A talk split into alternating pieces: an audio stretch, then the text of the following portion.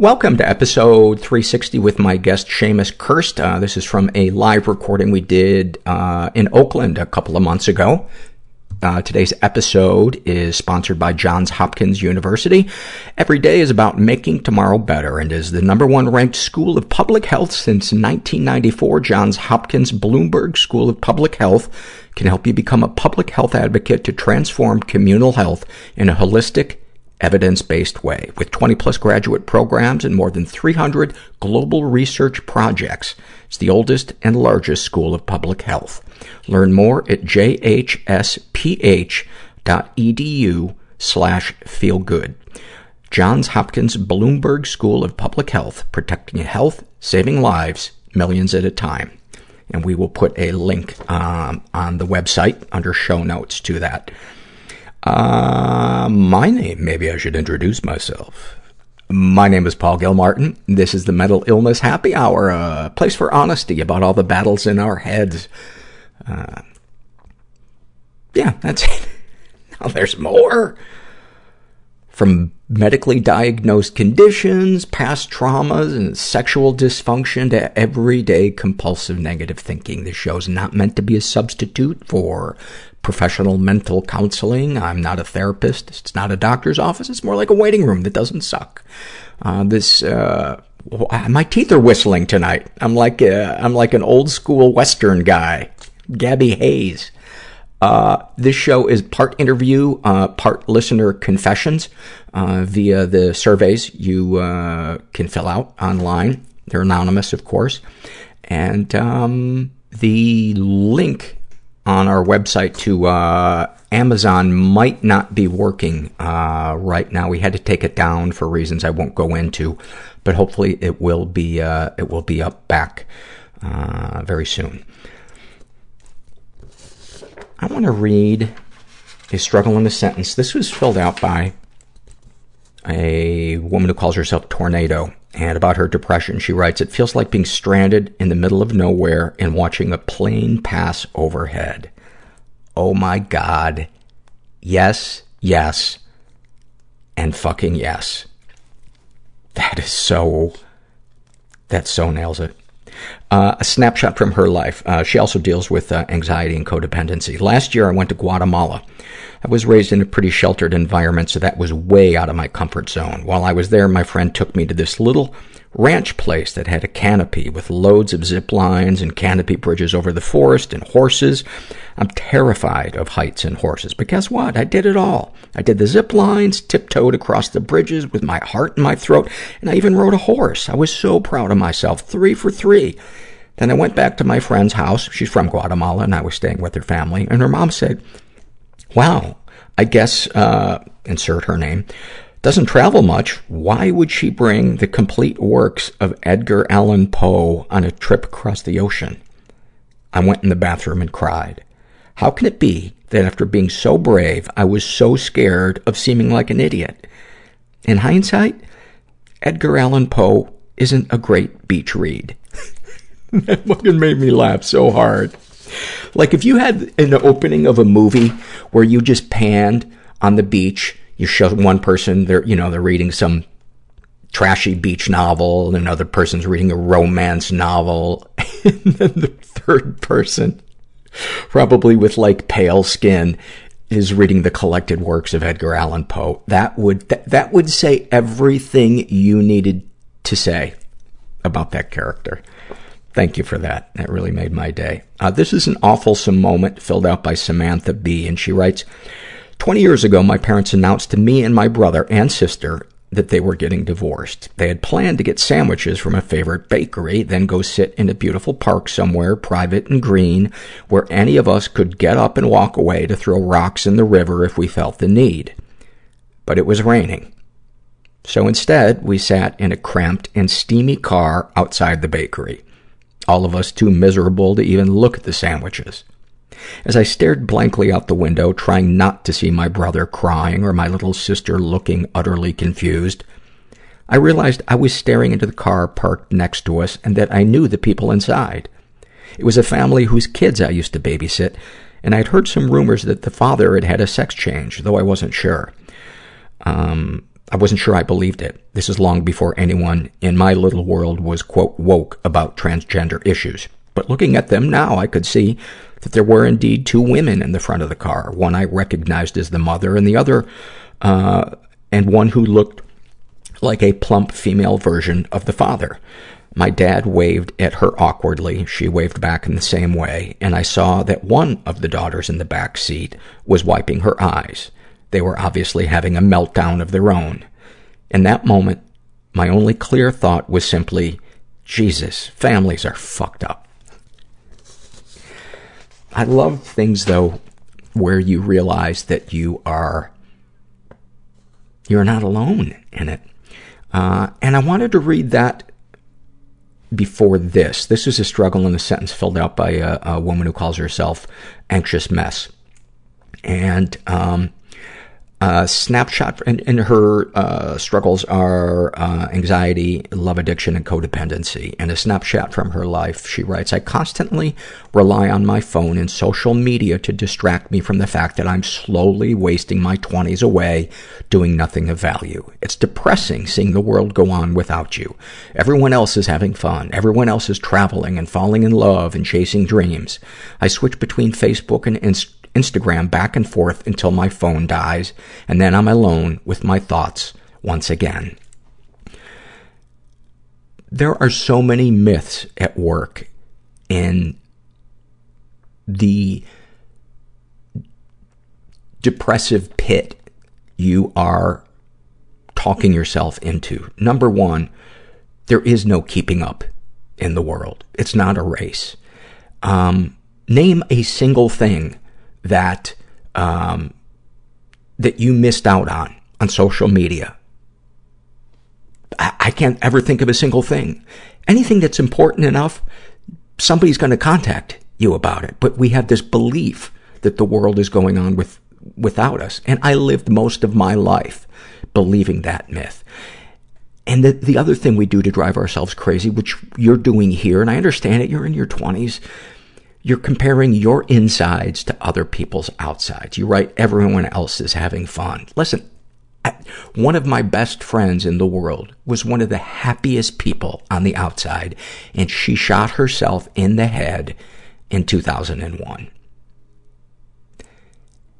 You never know what is going on inside somebody. Never assume that this is a race and that you're losing it. It is a way to torture yourself. And like you said, distract yourself. The thing to do is find out what's underneath the need to distract yourself. Find out what those feelings are because you will be running from them the rest of your life if you don't do the work to find out what's happening and feeling your feelings will not kill you, but running from them might. That's been my experience. I don't want to, I don't want to get all preachy. I've told you guys that uh, one of our sponsors is uh, BetterHelp, and uh, it's an online therapy place. And I always like to give you updates and tell you uh, about what I've been working on. And, uh, as you know, I've been fighting a, uh, little battle with nighttime ice cream lately because, uh, like I was sharing with, um, our survey taker, I am running from something and I don't know what it is. And it's so vague.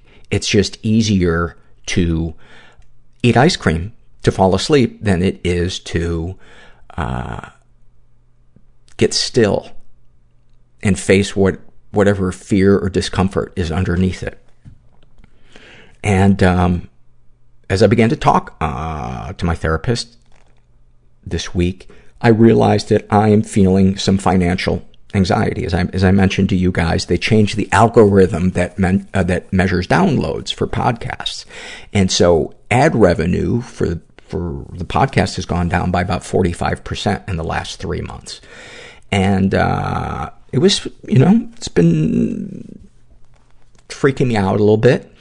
Uh, and so my therapist said, well, she always likes to say this, let's look at the facts on the ground. And so she broke down what, you know, the budget is, what expected income is, you know, how much a, a, month are you spending on, you know, your electric bill and this and that. And it turned out to not be as catastrophic as I, as I thought it was in my mind. And she said, vagueness is where anxiety loves to thrive. And so maybe uh, anxious mess who uh, filled out the, the last survey, maybe um, talking to somebody, putting a pen to paper and writing out what is actually going on instead, instead of having this vague feeling that there's this gigantic race that you're losing. Cause it, it, it's a terrible way to be your own worst enemy. And take it from me, I, I made that mistake for the first 40 years of my life. Um, so if you want to uh, check out BetterHelp, uh, go to betterhelp.com uh, slash mental. Uh, fill out a questionnaire and they'll match you up with a betterhelp.com counselor and you can experience a free week of counseling to see if uh, online counseling is right for you. Uh, you need to be over 18 and you can communicate uh, more than once a week with your counselor via email, live text, um, chat, phone, video. Yeah. It's, um, there's a bunch of choices. This is a struggle in a sentence survey filled out by a guy who calls himself Ant Tony. And uh, about his depression, he writes, uh, like wearing a weighted vest that you can't take off but feel lazy for not being able to figure out how to take it off on your own. That is so fucking good. About his anxiety, like a room that is filled with a dozen voices from past memories that are all screaming, you should be doing something more important in your life as you try to stay calm in a casual conversation. Oh, these are so good. Um, and then about experiencing um, uh, prejudice, he writes, When you see me empty the trash or vacuum the floor, do you think it's because I'm lazy or didn't go to college? I paid for my undergrad cleaning up after you, but I'm just another black guy who feels your judgmental eyes and ignorant comments. I work here because I'm too financially unstable and self-loathing and afraid to leave. Um, and then a snapshot from his life. My mother walking into my room as I am stressed out about work, finishing my degree, and my own sadness. To have her give a monologue slash a lecture on how my isolation is hurting her feelings in the family, but not asking if I am okay. Not that it would matter. I'm not comfortable to tell her that I've been sad for years, so I sit there, ride the guilt trip, and wait for her to finish so I can try to work on my paper and feel like shit for the rest of the night.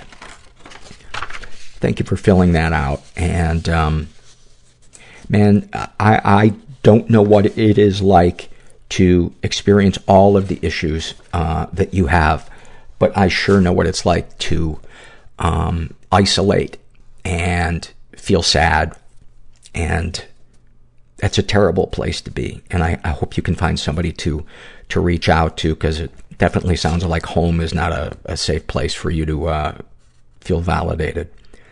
This is an awful moment thing, uh, filled out by a designer depression. And, uh, she writes, as an artist, I now have severe carpal tunnel in my dominant hand.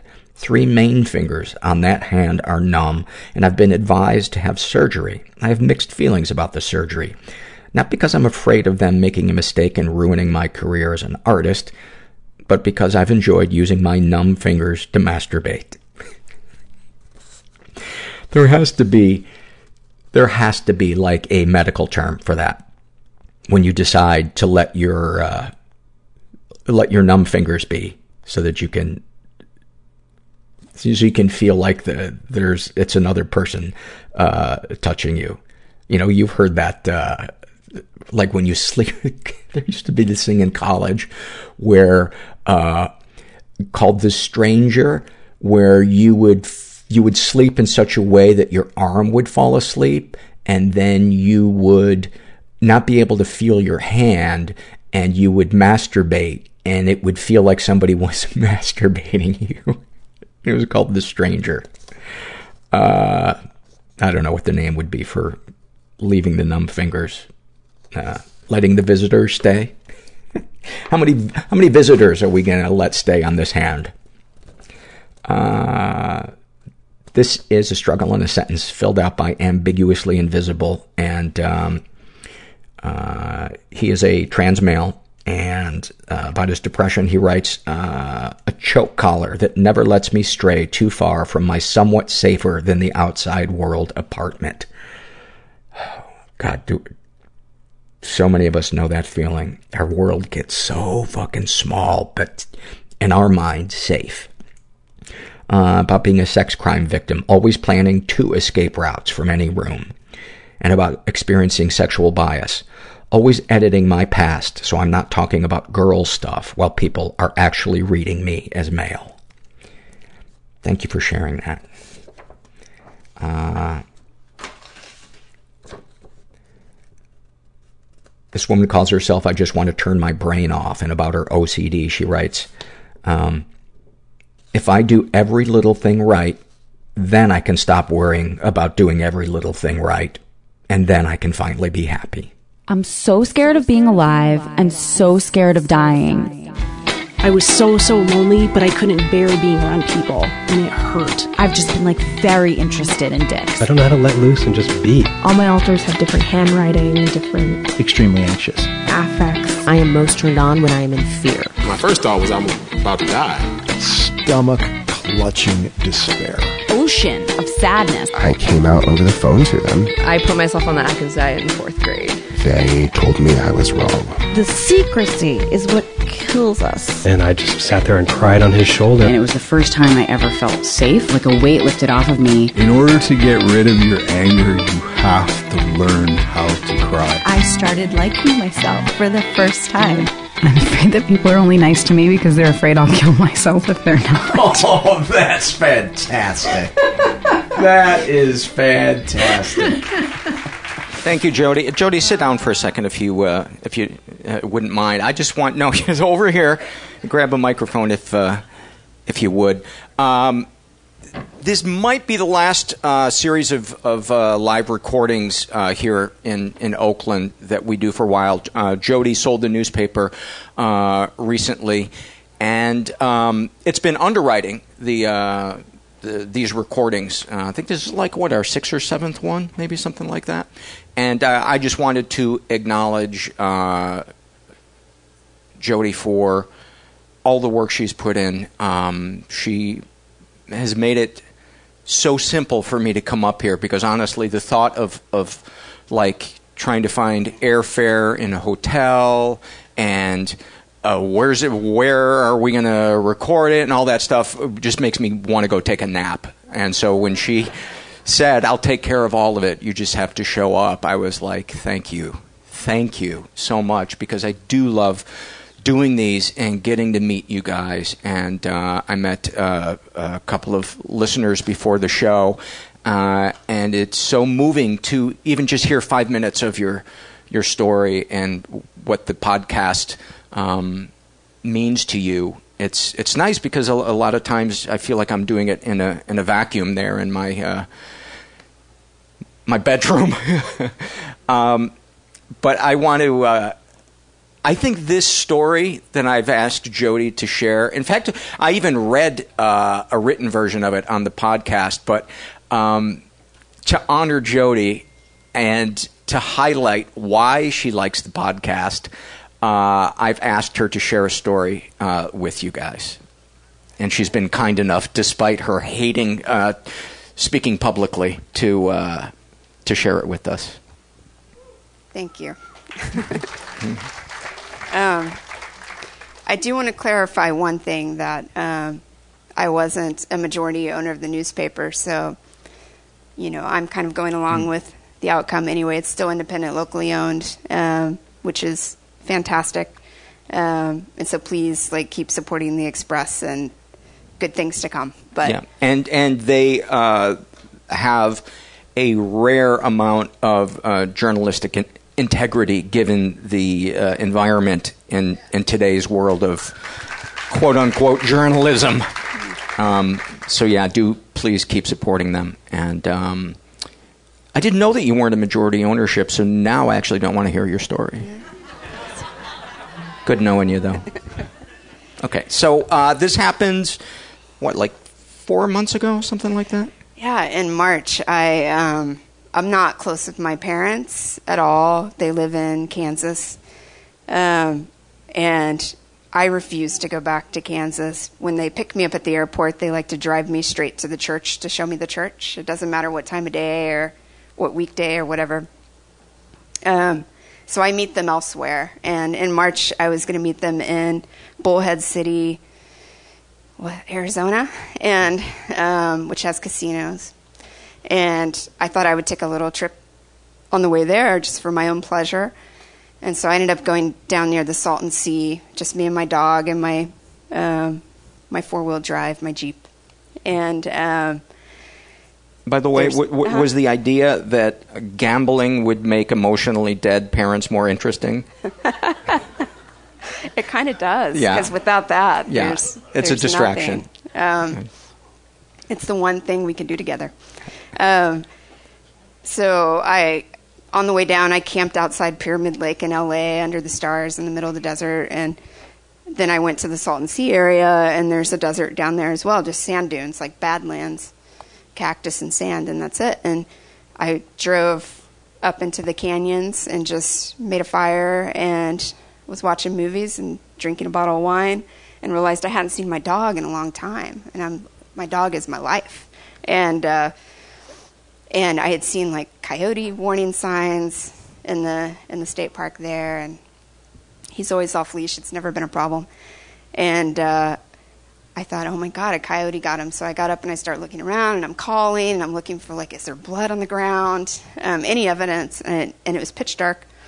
And, uh, and I'm howling because if I call his name, he doesn't really do anything. But if I howl, he'll howl back. That's just our thing. That's how we communicate. So I'm climbing up these sand dunes, howling up at the moon, trying to find my dog. And what's your dog's name? Dexter.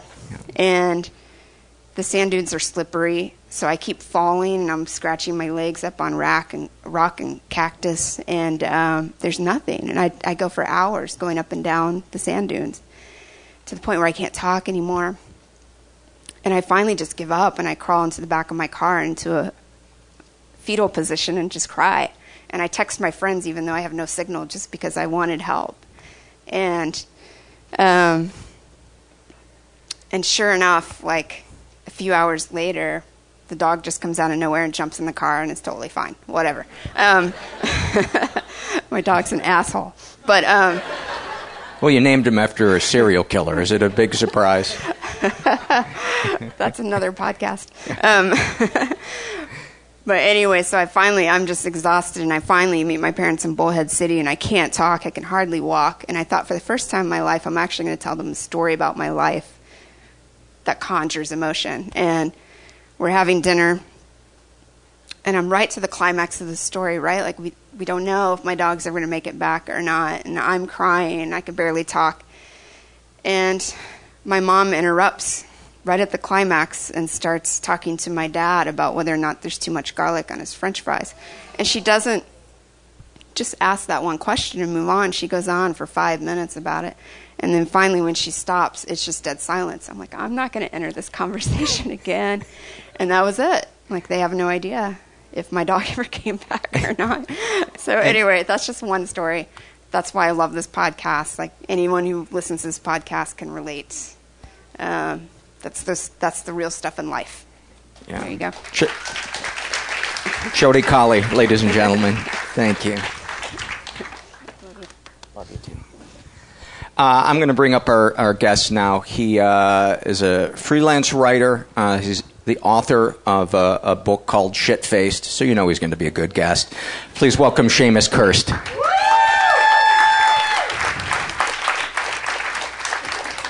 Thanks for coming, buddy. Thank you for having me. Um, I come from the Oakland of the East, so I'm excited to be here. Brooklyn, he's uh, he's referring to. Although uh, would Brooklynites chafe at that comparison, or would Oaklanders uh, chafe at that comparison, or would everybody? Probably everybody. Yeah.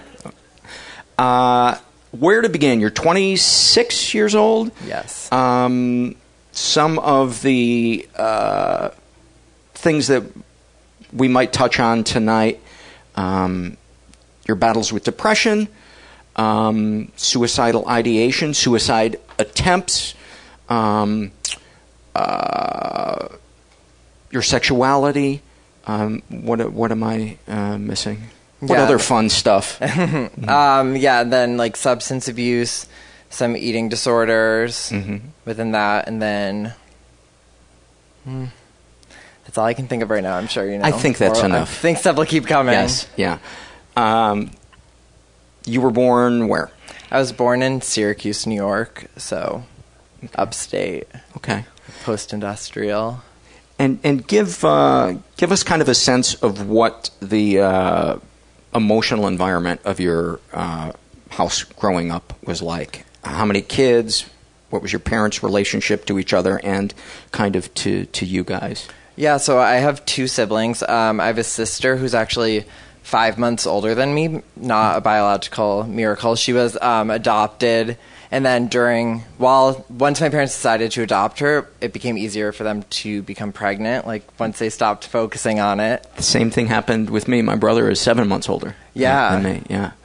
I know it's actually really It's crazy. a phenomenon, yeah. Growing up, I thought that it was very unusual, and the more I talk about it as I get older, I realize that that really does happen. Yeah. quite often. It does. Um, and then I have a younger brother who is like four years younger than me. Um, my parents, I grew up in like a very loving household, but I would also say that both of my parents had pretty like traumatic childhoods. Um, my mom is one of eight, and she grew up in a super alcoholic household where her parents were like abusive, um, emotionally, and yeah, mostly. She didn't grow up in an alcoholic loving household. There's Yeah. a phrase I've yet to hear. Yeah, she didn't have like f- Yeah. fun alcoholic parents. Um, um, and then my dad grew up. Um, so I think actually something that's like I've always found really interesting is that three out of four of my grandparents were orphans and like were raised in orphanages.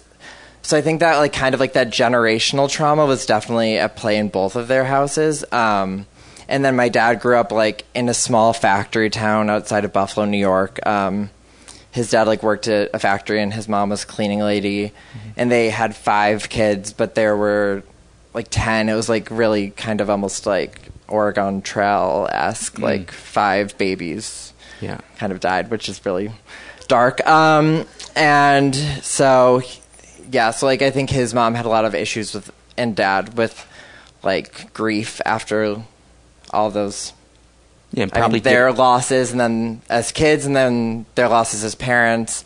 Um, so, So you- anyways, you that was thi- a really long way of. Yeah, no, no, no. That's that's Yeah. interesting stuff because it sounds like uh, to become emotionally invested in uh, another human being was probably something that was fraught with uh, anxiety for for them. Definitely. Like, I feel like it's. I mean, I guess whenever you read about like history of that time, like I think it's something that it's hard for me to even comprehend, like how many, how usual or how much more usual it was to like lose a child or like with the world wars to like lose a spouse, and it was just like definitely a different time with what you could come to expect. I think with Ooh, the lights just kicked down in I a know, very wow. dramatic way. um, it's mood lamp Yeah. or seasonal affective disorder lamps. Our, our this is the right. This is the I right requested crowd. them. They're like, that's actually it's not my color temperature. That will make me bipolar. Could we make it uh, 100 degrees more yellow? Um, so go ahead.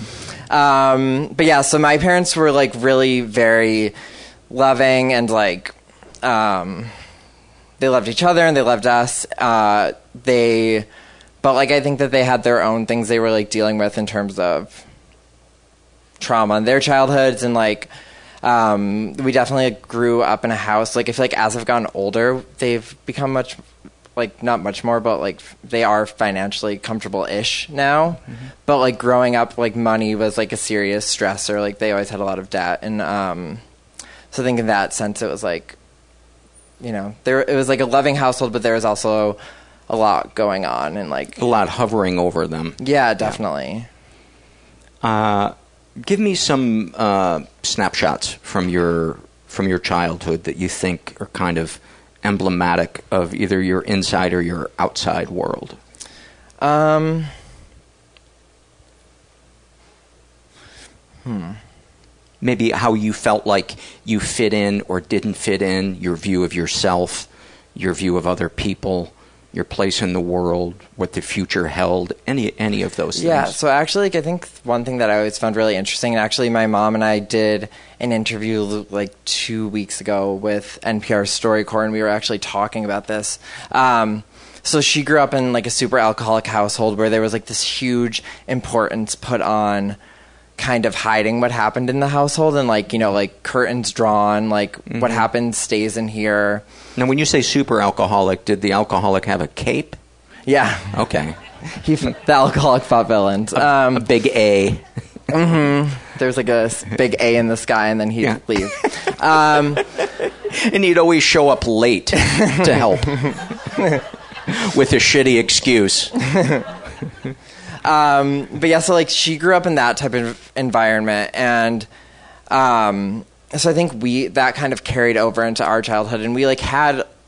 I don't know, like we, it was definitely we have like a combative environment in our house in the sense that like people could become very like explosive, not like physically, but like I would say everyone in my family has like a temper, mm-hmm. um, and that was just kind of like I think somebody was fighting with somebody like most days of my childhood, and there was just like as it carried on, like as my issues became more of a thing, like we all kind of continued that sense of like hiding things, and like you kind of had a reality at home and then like a reality that you would kind of express the outside world. And like my dad was the local columnist growing up and like Syracuse is small, so like he was a local celebrity, mm-hmm. I would say. And like I think that even like added more of an importance of like, you know, you don't want to be like the dysfunctional family because it's like kind of like fucking up right. his career yeah. if you do that. Yeah. yeah. Uh, give me some examples then of when it was loving. Yeah, like I mean, it was always loving. Like even within that, like I think that was the thing that I always found interesting. And actually, earlier I was even talking to somebody about this with like how you sometimes model not sometimes, a lot of times, like model things that your parents did. And like my parents love each other very much, but also would get into big fights. And like, so then we would as siblings. And like when I had my first serious relationship in college, like I would get into really huge fights with my now ex boyfriend. And like I kind of thought that was normal. And like when that would happen, he would look, you know, like disturbed because that wasn't how he grew up. And so I think that like that was kind of the environment. Like it was very like, um, like everyone loved each other and we would like do all these fun things and my parents were are like genuinely like the most selfless people I know like and cared so much about like being present. Like my mom would work nights at a group home so that somebody was home with us all the time that we weren't being like raised by babysitters. Wow. Yeah so they wow. like really and they are like you know like me and my siblings are kind of brats and like they very much like always put us first. Um but then like within that there just was a lot of like cyclical yeah, I don't like stormy yeah. relationships. Yeah, it's like the kind of trauma it sounds like they went through. It's gonna reveal itself in some way, right, or another, either like, shutting down or anger or you know. Mm-hmm. And like my mom always talks about, like with my book, like a lot of it is more focused on kind of the darker stuff because it's like nobody wants to read like then I went to the playground and like swang for four hours and went on the slide. Right. Um, so it's like hard to work that stuff in, but she's always like, what about all the like positive memories? And so like now I'm trying to make more of a point of being like there were a lot of positive yes. memories. Like yeah, I, did ha- in many yes. ways have a happy childhood. It's just like yes. I also like in certain ways didn't. I, I, totally understand that because I forget to do that sometimes on the podcast. And as I'm listening back to an episode, I'll think, um, boy, if I were that parent or that other person, I would feel kind of slighted because right. it doesn't paint an entire picture of me. But as a podcaster, you want the most compelling stories right. in that hour, hour and a half, however long mm-hmm. it is. So, um, so uh, what are what are some some of the uh, uh, moments. You, you shared one that she worked nights uh, so that she could be with you uh, during the day. I mean, that's beautiful. Yeah, and just like I feel like that's such a like symbolic gesture that really like represents how they approach our whole childhood and like um I don't know, even like I went to Brown University for undergrad and that was in Providence, Rhode Island, which is like six hours away from um, Syracuse, and like my parents would like drive to Providence, pick me up, and drive me back that day. Like they were just like those types of parents. Like I don't think there was. I mean, obviously, like I'm sure a million times I would be like, "You don't love me," blah blah blah. But I don't think there was ever actually a moment where I like questioned that my parents loved me. Yeah, the, actions are so so important, right? You know. Um, so give me some um, some moments from from childhood. I, I, I, feel like we've established the ways in which they were loving, unless you have uh, more that you think uh, you should share with us. No, I mean, Okay. yeah, like my dad was just like literally coach, like you know what I mean, like very involved, very loving. But Okay, all right. Then that's not the full point of the podcast. Yeah, no. Now let's throw them under the bus. Yeah. We've dressed them up nice. Now let's hit them with the bus, back up over them, and call it a night. Yeah, I'm reappropriating this as Pleasantville podcast, so we'll just keep talking about playgrounds and little league. Uh, so what what would you say was the first moment in your life that you can recall where you felt different, out of place, uncomfortable in your skin? Yeah, I feel like I mean, I don't know. I think it's really interesting. Like, I'm very young, and even when I think back to the '90s in terms of how people talk about like gender and sexuality now, it's like we've already come so far, which is saying a lot because we still have so far to go. But like, I think that I remember like growing up in the 90s and like when I was younger, like I had a sister who was five months older than me, and like I really only wanted to play with like quote unquote girls' toys at that time. Like I always played with like Barbies and like little castles with princesses and like was loved Disney and like was just never that interested in like, you know, like Tonka trucks are fucking boring. So I like wasn't into that. Um, Unless there was a cute guy driving the Tonka truck. yeah, or unless Right. unless a princess was like zipping it around. Um, but so I think that like I mean I remember from the time my my earliest memories are probably of that, and like that's something that like as a writer I've revisited a lot because I think that for I think like so many gay men at least that I've spoken to as adults have similar memories of that and it's like a it's and I think that like when you're little it's just like scary to feel that isolated and different and like I feel like it's like interesting. I mean I've always like found these like weird parallels between like how I would like play with a Barbie and like once I realized that like that was taboo or whatever how I would like hide it in a way that like I would later hide like binge drinking when I was 22, but it's like weird to look at those behaviors and like being secretive as a three year old or a four year old and like. Imagine how powerful it it would be if Disney made a movie about a little boy or a little girl, Yeah. and their story Mhm. of uh, you know um, realizing that they were different from the mainstream as Right. a child, but supported it in a way that showed that playing with the the dolls and embraced that that Mhm. part of them. How how helpful that would be to kids to see their story validated. Um, right. That would be nice. Some, would you? One of you get on that? Write that screenplay. I know. Wait, isn't Pixar like in Oakland or There we around go. here? Yeah. Let's go with picket signs after. But in, as much as I hate corporations, um, Mattel did that commercial like a year ago with the boy playing with the Barbie, and it's like I'm sure they were, you know, had crazy ass people like coming for them, and so I really what- give them I credit would for that. So love Gotta to give- read all those letters and Mhm. respond to each and every one. Well, one of just the like a Xerox picture of my dick as my signature. well, and like one of the pics, I forgot which Finding Dory or something like had a lesbian couple for like 0.5 seconds recently, and like people freaked the fuck out. So this movie that you're saying, I think, is so important because I think that it's good to make people freak out. yeah, and and to set the bar above, we tolerate you. Right. You know, to maybe we love you for who you are. Mm-hmm. That would be that would be nice. Right. Yeah. It is interesting how like pejorative tolerance is. Yeah. Like, yeah, just the sentiment behind that. Like, we'll allow you to live, but Yeah, you know, I with I, slight disdain. I had a, a moment uh, in my recovery about six years ago where, and this is as a you know white hetero cis, cisgendered male, I realized that all my life I had thought that God or the universe or whatever had merely tolerated me despite being disgusted uh, by me. So I can't imagine what it would be like for somebody who isn't all of the, you know, quote unquote, uh, normative. Mm-hmm. Uh, doesn't check off all those right all those and even boxes. within that like larger equation like i'm so privileged and like yeah.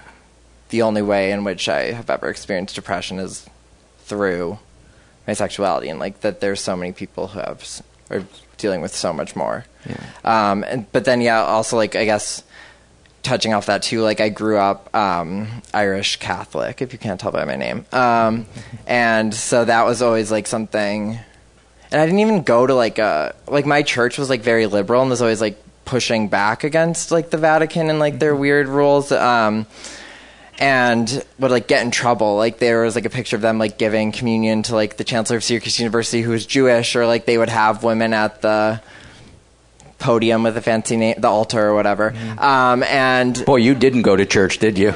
no, the sad thing Yeah. is I, did, I went to church until eighth grade, but I was Yes. just like reading Lord of the Rings in the pews. Um, but I do know the word for pew, so I'm gonna give myself a pat on the back for that Here's one. here's a test. What the the little booklet? What what were those called? Not the Bible, the No, that'd be in the pews. the Psalm. Missalettes. Oh yeah, Missalettes. Woo! I've never even heard that word.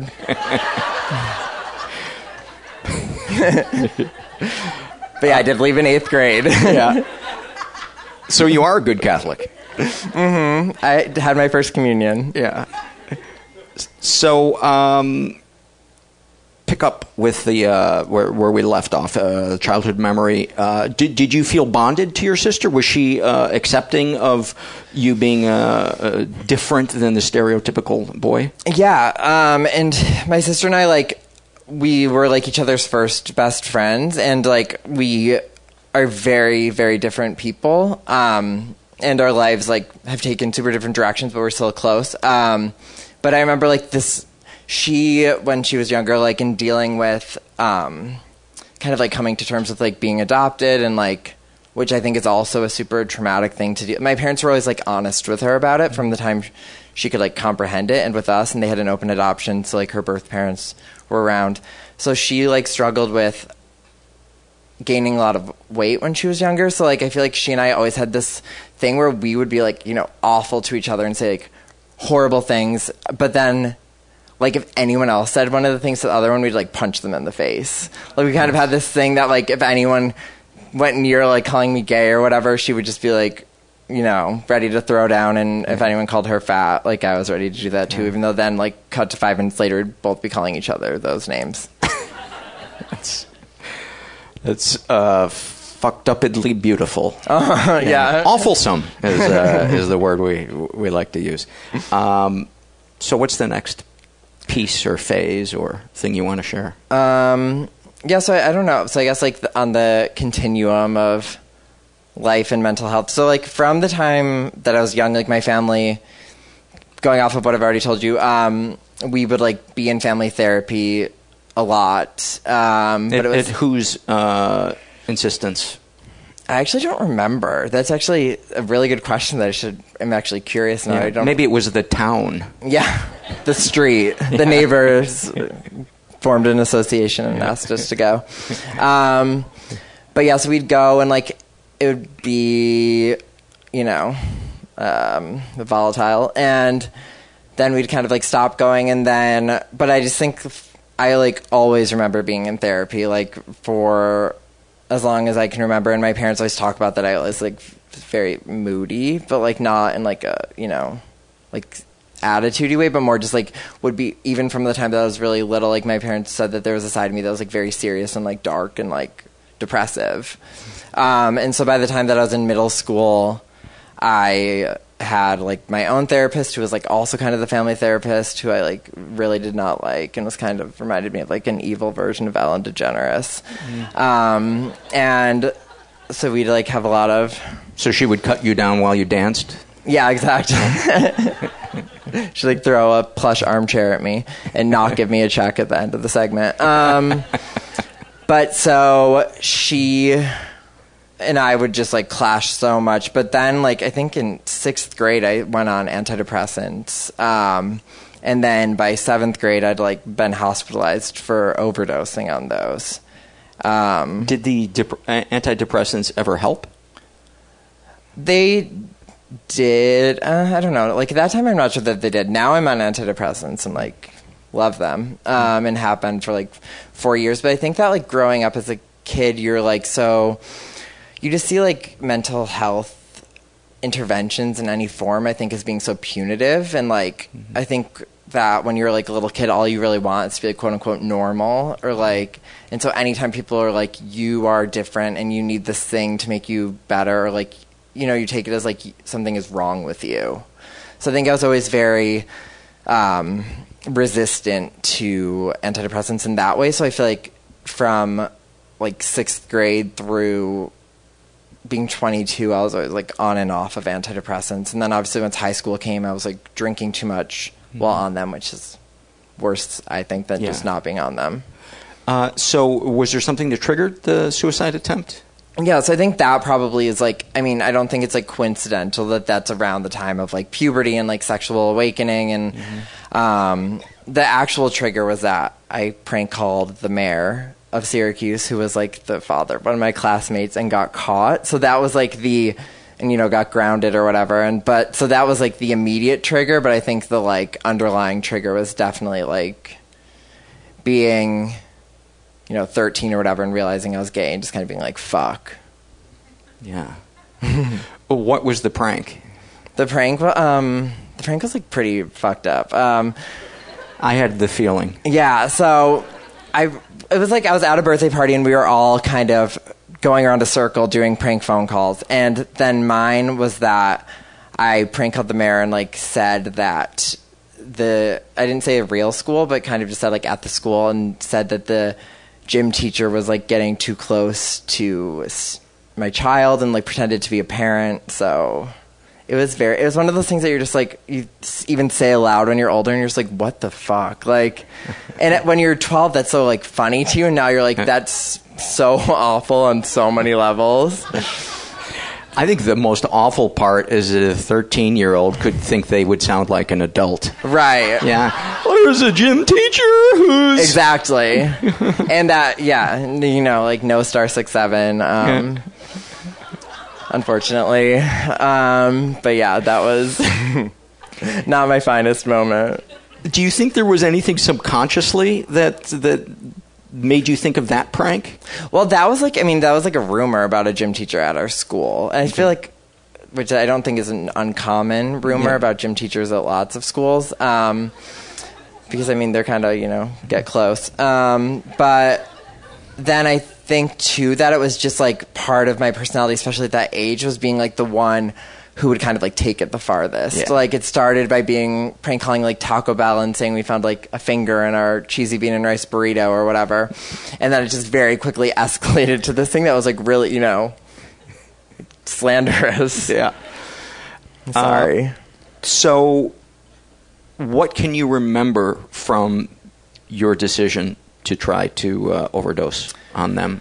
I think the thing that really freaks me out to think about with that day is like so I wound up like going home the next day and my parents were just kind of like seriously and it was like awkward because as I was saying my dad was like the columnist and he had to like work with the mayor and like mm-hmm. um I went to school with his son so it was kind of like he was like you really have to like my punishment was probably that I was like grounded for a few days and like had to apologize which you know I mean just everything when you're 13 is like the end of the world mm-hmm. um but I I also remember like I'd been reading. I think it was that I was reading Riding in Cars with Boys, and one of the scenes in that was actually that she like overdoses on Advil or something.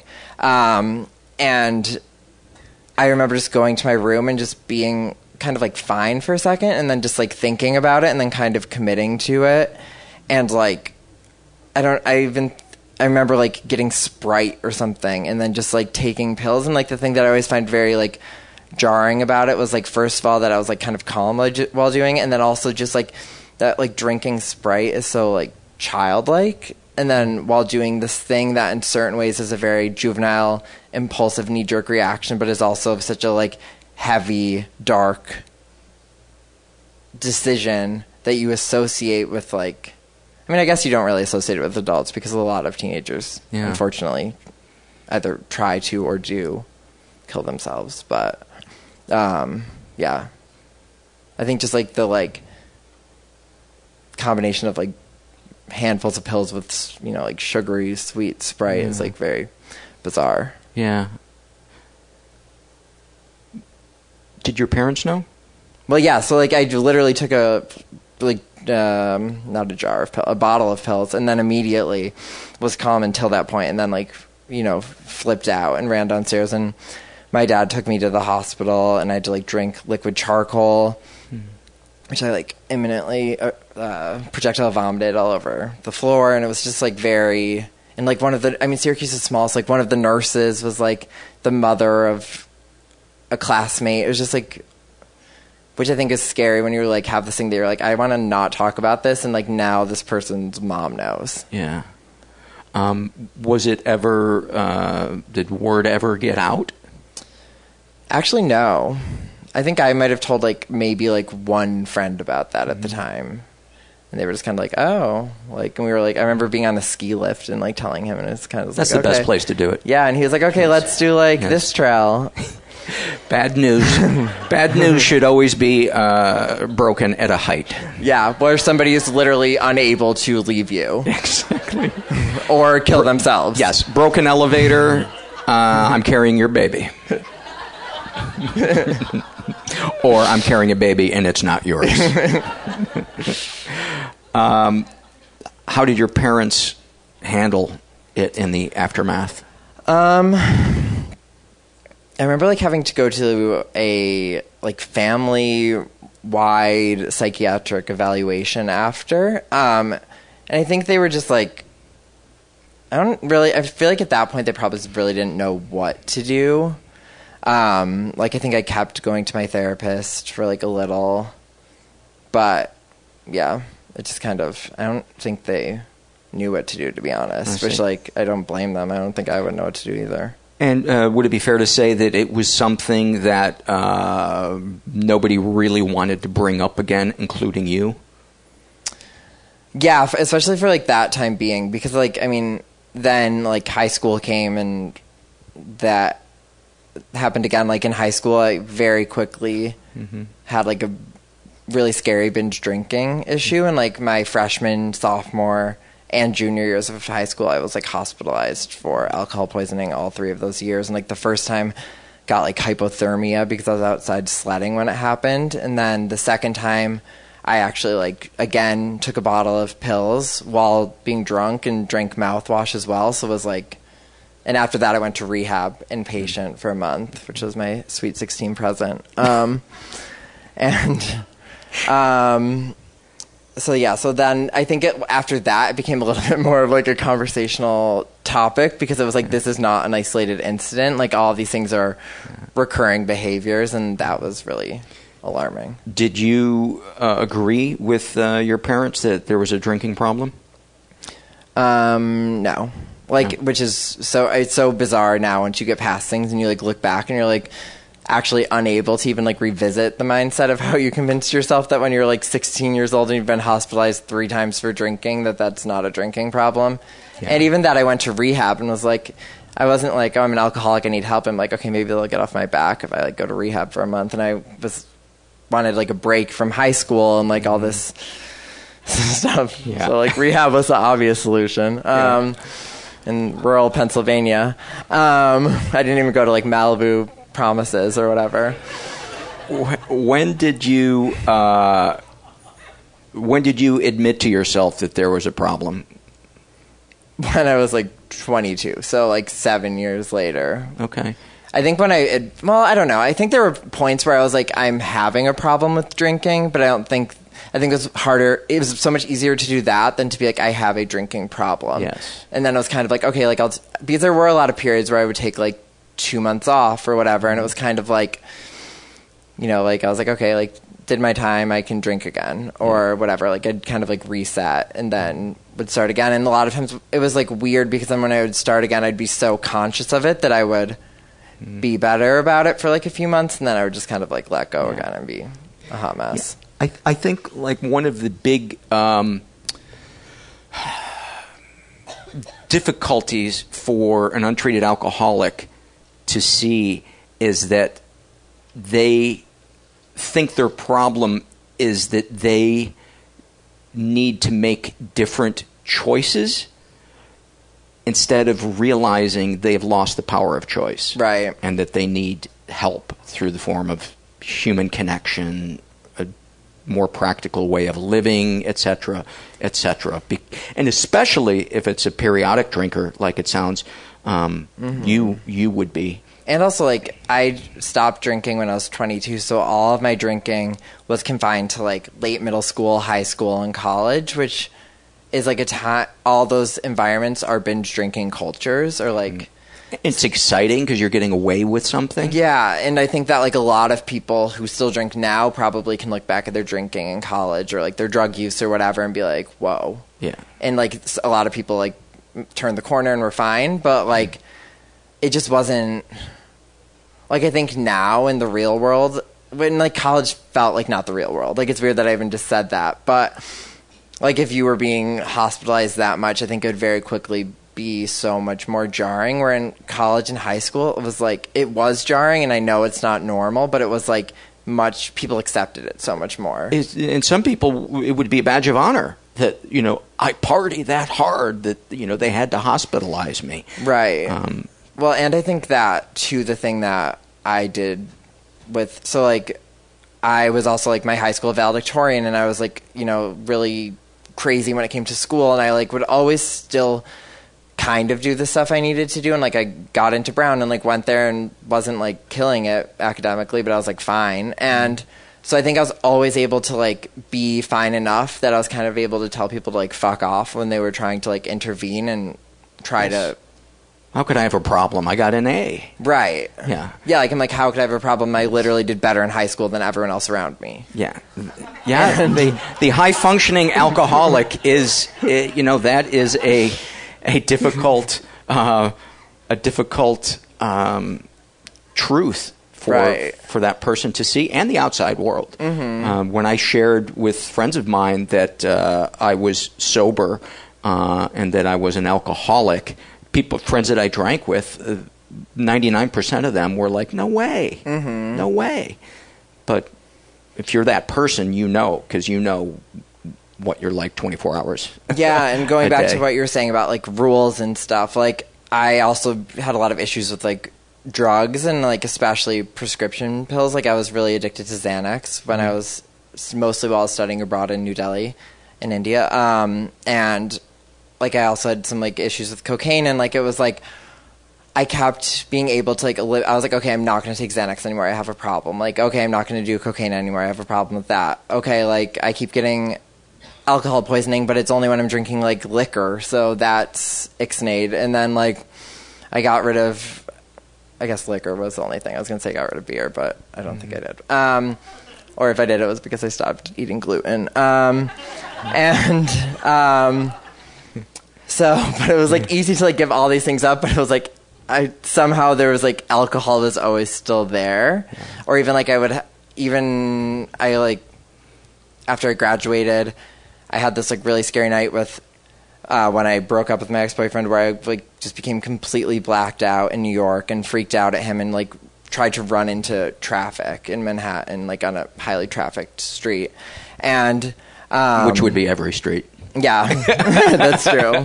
One of those streets with lots of traffic. Um, and then after that, I started like seeing an alcohol therapist in New York, who um, I like really didn't like at the time because he was like calling me on my shit. But um, he and I would like make all these rules. Like I was like, okay, like he'd be like, okay, Friday and Saturday you can drink and you can have like two drinks each night. And I was like, Thursday, Friday, Saturday. Like I'm 22, like I need Thursdays, and like nobody drinks two drinks, so like I raised it to like three, and he was kind of like, okay, like you're kind of like being too much already. and then like immediately I went out and like drank on like a Tuesday or like went to like away for the weekend and like blacked out both nights and like was definitely having you know like double digits drinks. Mm-hmm. and telling this guy I was having like three. And I would see him and be like yeah it's fine. Like it's going well. So it's like really I think just scary in that sense like the cognitive dissonance and like the disconnect you Yeah. can have with that. And like yeah going back to what you're saying it's just like not it becomes a point where it's not I mean, it's always a choice in the sense that, like, I think sometimes I'm scared to say it's not a choice because, like, for people who are in that place now, it is, you can get out of it, but you definitely are out of control. Like, especially the second that you make the choice to, like, pick up alcohol at all. And I think it's, like, so hard for people who don't have that issue to understand. yeah. But that you literally, from the second you put alcohol, like, in your mouth, are just, like, out of control. Yeah. Or any drug or anything you're addicted to. Uh, let's talk about your sexuality. Uh, when was the first time uh, you realized that you had uh, feelings for uh, boys? I think like sixth grade. Um, from like you know like watching TV or something, I feel like I was kind of kept being like, why am I like paying attention to like this character and not this character? Like, and I don't even remember like the exact moment, but I yeah I just remember like through those types of experiences, like kind of like leading into that. And then I became like sexually active when I was fifteen. What do you remember thinking or feeling when it dawned on you that you were attracted? I remember you know, being distressed, like, and um, like I don't think I was like totally surprised, just because of what I was talking about earlier, with like always having a feeling of like being kind of different from whatever like mainstream young men or whatever. But like, um, I definitely think I was like hoping it was a phase or like, yeah, I just think I was like confused and like overwhelmed and stressed. And did self hatred ever present itself? Yeah, I mean, definitely because of that issue. Because you were, you grew up in an era when it was starting to become public opinion was starting the majority of public opinion seems like it was starting to be more tolerant. Right, and I think it's so weird now because I like live in New York and I went to Brown, which is like very gay and very liberal, and I think I've like built this very gay, LGBTQ friendly um, life for myself, and also like so much stuff is self-selecting, like the news I read or like the TV personalities I watch or whatever are all of that um, point of view. But yeah, so I think sometimes it's even hard to remember that. Like when I was growing up, I like didn't know if I'd ever be able to be like legally married or what's that like? I mean, I think it's like obviously like um, dehumanizing because it's like marriage. I feel like for so many people, is such a like focal point of life. Like I think from the time you're little, you think about like you play house and you like. I mean, all that shit was like so heteronormative. Like it's like you play house and there's the mom and the dad and like the kids and like you buy toys and it's that. You watch like t- the TV shows of the '90s were that. There wasn't Modern Family. I think like Will and Grace probably actually did kind of start later on. But even like. Uh, or not like when I was like 10 or something. But then also even like I remember watching Sex in the City recently and being like, wow, the like portrayals of LGBTQ people were so fucked up and like the people who were making these shows were like giving themselves a pat on the back because they were doing it and like having gay characters or like trans characters or lesbian characters but they were like really like stereotypical mm-hmm.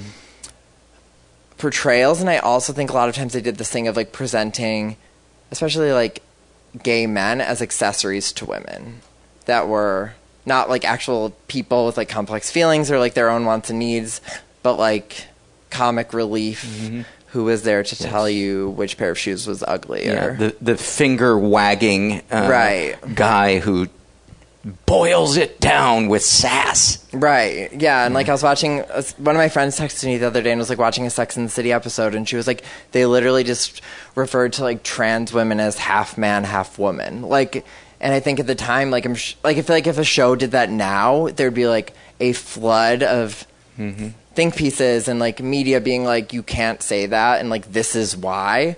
Where at the time, I feel like so many people like probably didn't even think twice or just laughed. Yeah. Uh, talk to the listener who's listening right now who doesn't believe in same sex marriage. Hmm. Well, yeah, I think that.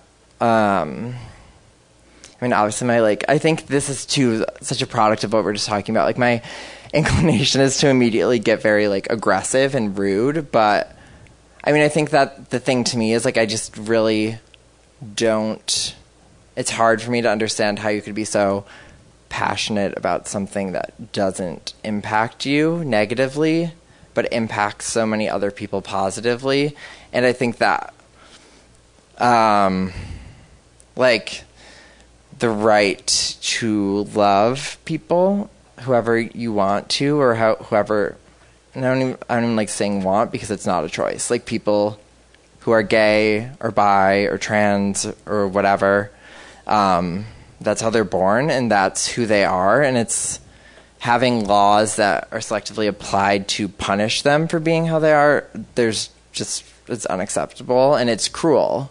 And I think that like if those people have the opposition for religious reasons, I think they need to read their religious texts a little bit closer and like instead of focusing on, you know, loosely worded Old Testament paragraphs where there's one to argue a point, I think they should instead look at the sentiment of all religious texts, which is usually to treat other people how you'd want to be treated and to love everyone and like so basically stop cherry picking. I, agreed. Agreed.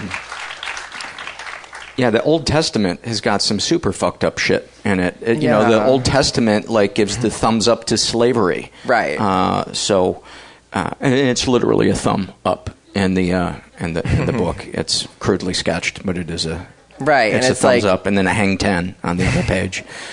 Uh, well, yeah, it's like, and there's like infanticide, and there's like all this shit that you're like, that's what you're like living your life based on. Like, Yeah. okay, well, I hope the plagues happen to you then if you're gonna like pick all these things.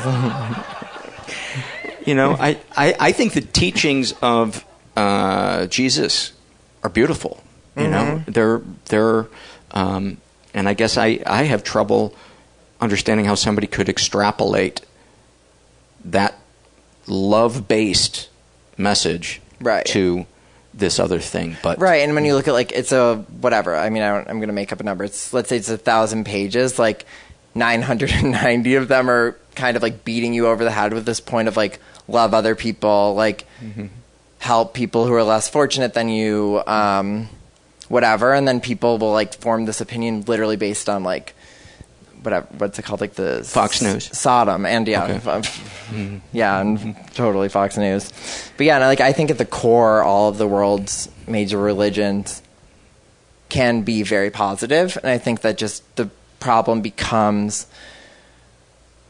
when you focus on these little things and also aren't able to like listen to what people are saying and mm-hmm. cross compare like what you think is your value with like does it actually impact you whatever you're saying and like does it impact other people and Right. why would you ever put something that doesn't impact you Right. your opinion on that over like how it would positively impact Yes. other people Yeah, uh, somebody who uh, is against gay marriage, I absolutely support their choice to not marry a gay person. right Yeah.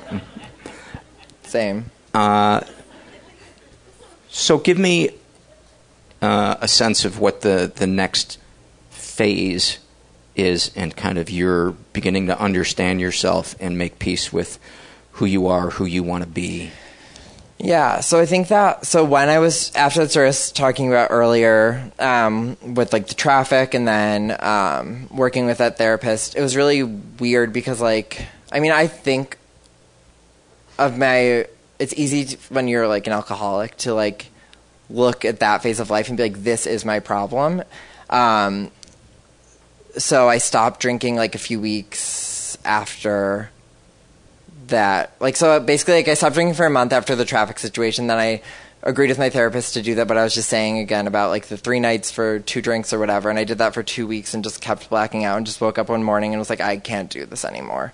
Like I really f- believed I was going to die. I was like at this point I've like been hospitalized so many times and have been to rehab, inpatient, outpatient, like have tried to kill myself, have like accidentally almost died, and I was just like, I'm really going to die, and like it wasn't worth it. And um, so I think that like it's easy when you read a book about drinking or like whatever to be like, okay, like happy ending, like they stopped drinking. But I think what was really like crazy about that period is I did stop drinking and like in certain ways was um, did I felt much less out of control in the sense that I you know wasn't drunk anymore. So and when you're drunk, it's easier to do crazier shit and like feel like you kind of have an excuse. Um, but I think what was really jarring at that point because I'd been drinking so heavily and just like abusing drugs for so many years was that I was like, wow, I kind of like thought that I'd stop drinking and it'd be like this thing where I'm like, okay, I'm happy now and I'm like a highly functional person, whatever, where I was like so depressed. And like I kind of was like, okay, keep pushing through this, but then I just realized that my baseline was like very depressive, which makes sense because before I drank, I had issues with depression. Um, so then I think that was really helpful though to be at that point because like for the first time in so during all those years of like heavy drinking and abusing drugs, I'd also been like on and off all these antidepressants and it was like I don't like this it's like making me tired but I wasn't like acknowledging that I'd had like 12 drinks the night before which is also probably contributing to feeling tired um, yeah, but trying to judge antidepressants while you're abusing uh, uh, drugs is uh, or recreational uh, drugs or, or alcohol uh, is futile. Right. And until I got sober, I didn't realize, oh, th- my meds work right. when I'm not having 12 beers mm-hmm. uh, a night. You know, when I'm not putting gallons of depressants into my body, mm-hmm. my antidepressants work. Totally. Yeah. and yeah, that was like such a nice moment that Yeah. I had to. Um, where I started taking antidepressants and was actually like able to see the difference. Um, What did you think or feel in that moment when you you saw that truth? Well, I think it was really refreshing in the sense that, like, I think I feel like when you talk about like self medicating, it's easy to like not think that you do it because you think of so many things as behaviors that are so conscious, and like I think that and I had, fun. I'm just having fun. Right. And I think that I'd always thought of self medicating as somebody literally being like, I am drinking alcohol to feel better, in the way that you'd be like, I am taking Benadryl because I'm having an allergic reaction. Like that it was like a very like laser focused response. And then I was like, oh, well, I have been like self medicating for all these like underlying feelings and like, yeah, mental states of being. Um, and Yeah, nobody says let's t- let's get together to kill our personal pain. Right, yeah. You're yeah, you don't call it going out group therapy, Yeah. even though that's often the aim. Yes. Um, but so I think it was really nice to like t- be medicating in a way that I had been doing with alcohol, with you know a prescription drug that was also being monitored by a doctor instead of like lying to a doctor Yeah. about it. It's amazing when you give them all the information they need to help you. It's amazing how much better they can help you. Right. no, and it's very nice to be at a point in life where when you go to the doctor and they give you the survey, you're not like writing a fictional book on it. Yeah. Um, Do you use a pen name when you uh, fill Yeah. out the fake survey? Three drinks. um, so what's what what uh, is the next kind of arc of getting you to where you are now? Um, Any vignettes you want to share that um, you feel are um, fitting for your story, or just amusing, or heartbreaking, or baffling? Well, so I guess like the next arc is kind of like continuing on with um, what I was just talking about with like kind of like rebuilding or like I don't even know if rebuilding is the right thing to say because I think that between like eating disorders and drinking problems and like being promiscuous or whatever, I was able to like kind of avoid all of these like scary vulnerabil- vulnerabilities that are part of growing up. And so like for however many years, like close to 20 years, like all of my coping mechanisms were these things. And I think that like that's been so much of the past few years of my life has been like being like what are my new coping mechanisms and like when can you just not even really use coping mechanisms and when is a coping mechanism just dealing with the issue or like mm-hmm. You know. So i think that like being vulnerable in that sense has been like a journey that i'm still on. And i think that like one of the things that i've realized sometimes like as a rebound like i feel like when i think of myself as like a drunk person i would like say whatever I felt. I would like have these super dark thoughts that I would just say, or I would like burst into tears. Oh, you're have, one like, of those drunks. Yeah, and so now the scary thing about being sober is like. Do you realize how many times you've killed the rest of our buzzes? I know. I know. Yeah, I had to be. Yeah. Brought home a lot. Yeah. Um, I'm just a piece of shit. Yeah. You don't love. You really knew me. You don't love me. But like probably even like crazier than that. Yeah. Um.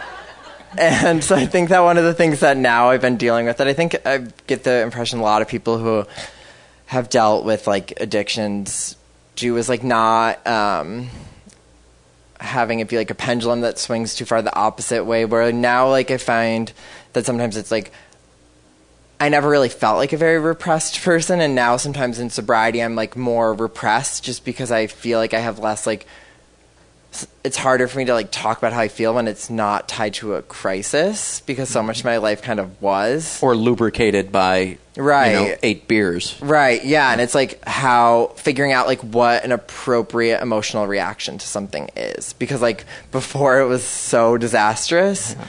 where then now I'm like probably sometimes like I'm just not going to react to this yeah. thing. So it's like that's been an interesting part of being sober I heard somebody say in a support group meeting one time, this person said, My reaction is always immediate, uh, inappropriate, and uh, overly intense. Mm-hmm. And uh, I think a lot of people can relate to that because I, I think a lot of people think that the problem is the liquor or the heroin or the shopping or the cheating when it's really the feelings underneath. That's mm-hmm. just the that's just the these other things are just the cab that you know get you out of town for five or six hours right or that like you know you have these feelings and then you like do especially with like substances rather i mean i guess like cheating and stuff applies to this too but like where you do this thing and then or like you express yourself and it's as you were just saying like over the top and like mm. so extreme but then you can just blame it on that thing like i feel yes. like and you're still saying things that you kind of mean or like within your hyperbolic you know like verbal diarrhea there are like truths mm-hmm. but then like those truths you're able to just then hide again the next day because you're like I was just drunk and I was being crazy and people especially if they were bothered by the truth like want to believe that as well yeah. um so, yeah my uh, roommate in college on his uh, 21st birthday, he got really drunk and he called me a pug nosed fat face. when I told him the next day, uh, he was horrified and uh, he was like, "Oh man, I was so drunk." And I go, "Yeah, and I know I have a pug nose and a fat face, so don't sweat it."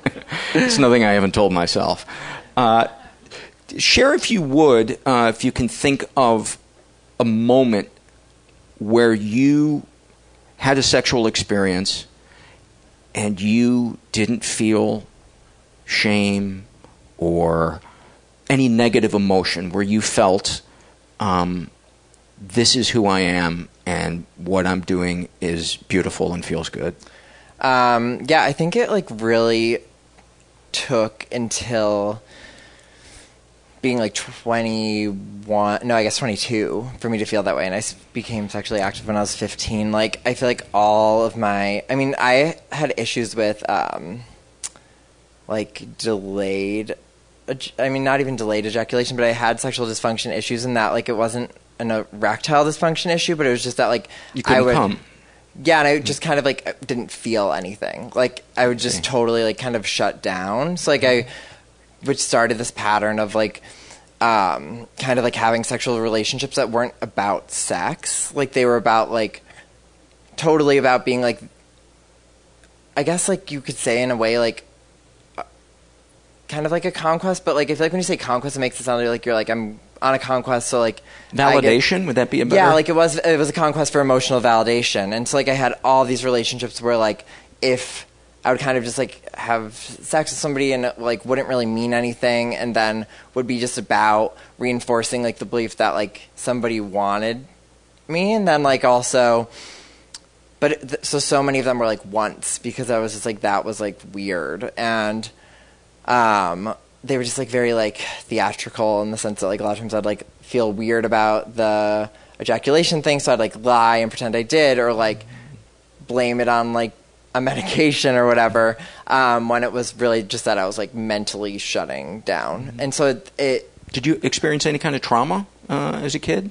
I don't honestly. I don't know. Um, once when I was blacked out, I told my parents I did, but like right now, I don't Okay. have a memory of that. But I mean, I feel like I don't know. Like I haven't actually read all that much about like sexual dysfunction, but like I kind of feel like it points to that because like I was it was even beyond that. Like I remember like feeling like very like flinchy when people would touch me. So I think that like that kind of I was able to like really work through that with my ex-boyfriend who was my first boyfriend, which was when I was 22. And it was like a, you know, uphill battle. Like it took uh, months.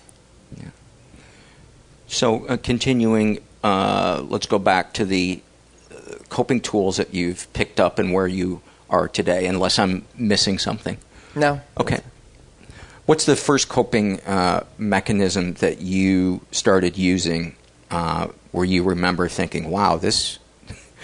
This makes sense. This makes life a little uh, less dramatic, and Yeah, so I think like the first and primary one, which is probably very similar to how you feel with like the podcast, mm-hmm. is writing has really been the best thing because I think first of all, like it's forced. Well, actually, therapy's probably been the best one because mm-hmm. that's I think is the best thing for like having to say things out loud that you're normally thinking, mm-hmm. and like being able to be like, oh, this is how I feel now that I've like said it out loud. Because sometimes when you're just saying it in your head, you're like cycling a thought or it's easy to like convince yourself of things and other people. So I think and especially when it's not being judged by the person you're sharing it with. That's Right. a really connective moment. hmm definitely. Um, and then the second has been writing, and I think that like one of the coolest things about it, which is probably like again how you are with the podcast, is like when you talk about or like writing about something and being like this experience is so specific to me, and like is kind of like this thing that you know I've spent 20 years trying to hide, and then having like 50 people email me and be like, I'm with you. I like have dealt with that. And people you didn't expect. And then even like the coolest thing about that, I think, is like when you think an issue is like, let's say like an, totally alcohol related, but then somebody else is like, I've never had an issue with like addiction, but I've had issues with like shame in this way too, or like whatever.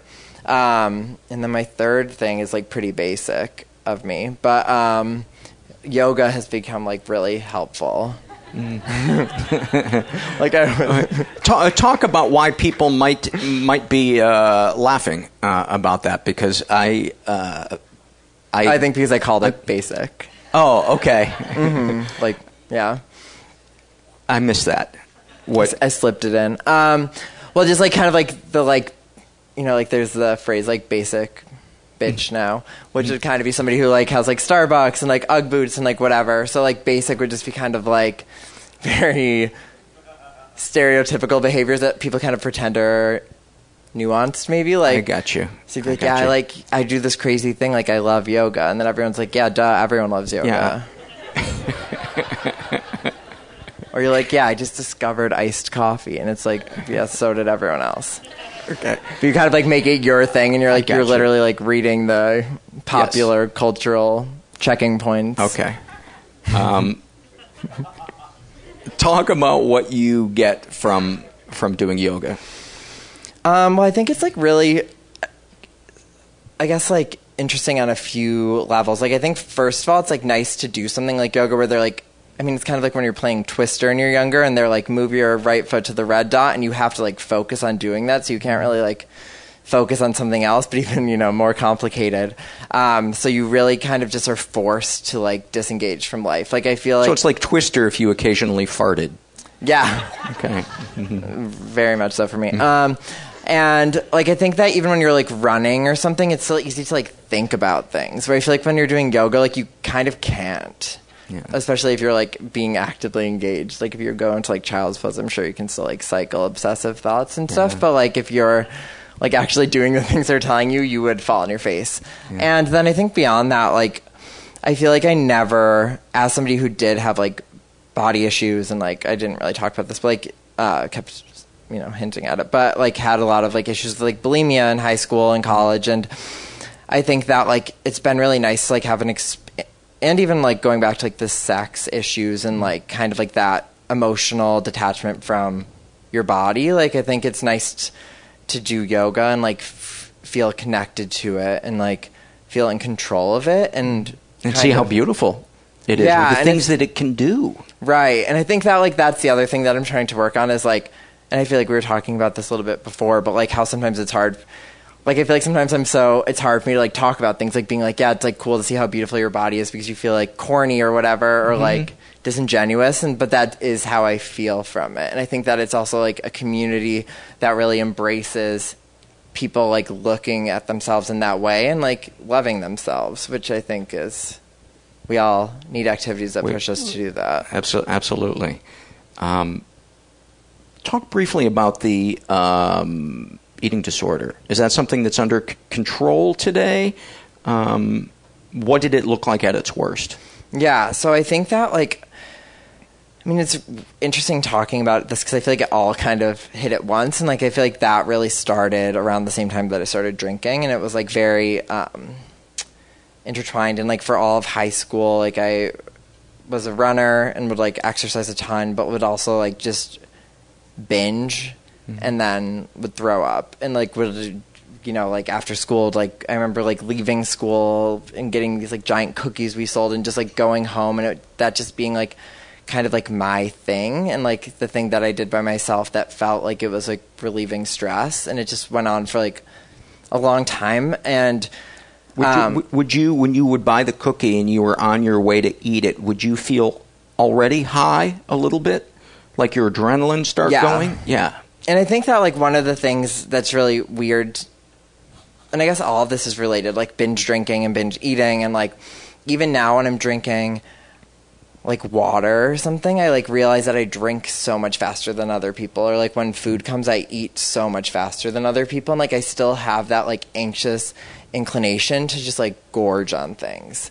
So I think that like it's definitely better, but I think that like most issues, like it's something that I have to think about every day, and I also like I work from home and if I so if like if I don't pay attention sometimes I find that I like avoid eating or whatever and like so it's something that I have to be like you have to eat right now or like this is what's healthy and normal to do.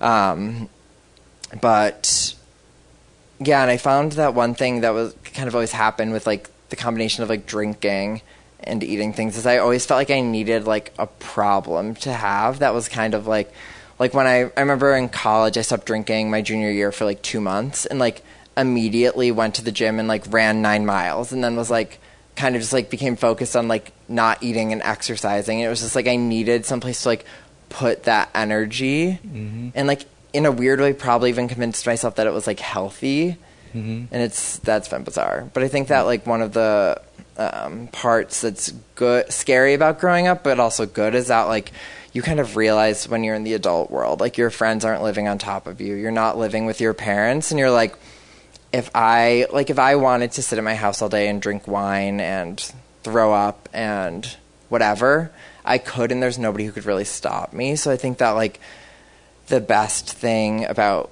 being a quote unquote adult um, is that you kind of have to take the responsibility for that and like that desire to want to be okay has mm-hmm. to come from you. Where like growing up i think it was like so easy to like feel out of control and then like have these like really crazy issues and have people like mm-hmm. intervening Yeah. and like the interventions begin to like feel like the people who intervene are the people who care about you or whatever. And it's like this cycle of like really acting out and like having people intervene and that proves that you're like loved and so i think it's nice to like not to be given the freedom to have your anymore. shitty idea played out completely. right yeah To see, hey, how'd that go? Yeah, not so good. Yeah, totally. And to like have to deal with those repercussions yourself, but also just to like have the interventions come from yourself because I think that when you have like mental health issues and like have for mm-hmm. so long, you like kind of have to be constantly like mm-hmm.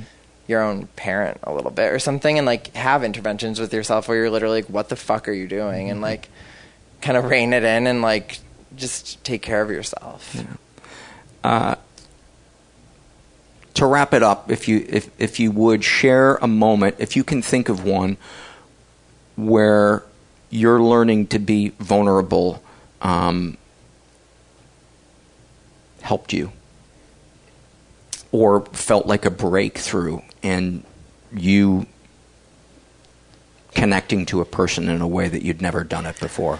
Yeah, I think like the way that I've always struggled the most with being vulnerable is like romantically, and it, so I feel like when I was, I don't know, like I think that like the fear of like rejection or whatever, that like inadequacy, kind of like fueled that, and like with my first relationship, like I really did kind of for part of it um, become more vulnerable, and like I feel like that allowed me to like have a relationship where like that's an area of my life that like then once that ended i think that like as i was saying earlier sometimes the pendulum swings too far and i kind of just like shut down that area of my life. So that's something that i'm again working on and like realizing why it's i don't know sometimes i'm like i'm focusing on my career like blah blah blah but mm-hmm. that's like deflection. And so mm-hmm. that's an area of my life that i'm again working on and having to remind myself about the rewards of being vulnerable in that area and it's like interesting that like this right now is easier for me than like being vulnerable on a date. You know what I mean? Like for a lot of people, this would be like their biggest fear, but for me, I'm like, I don't.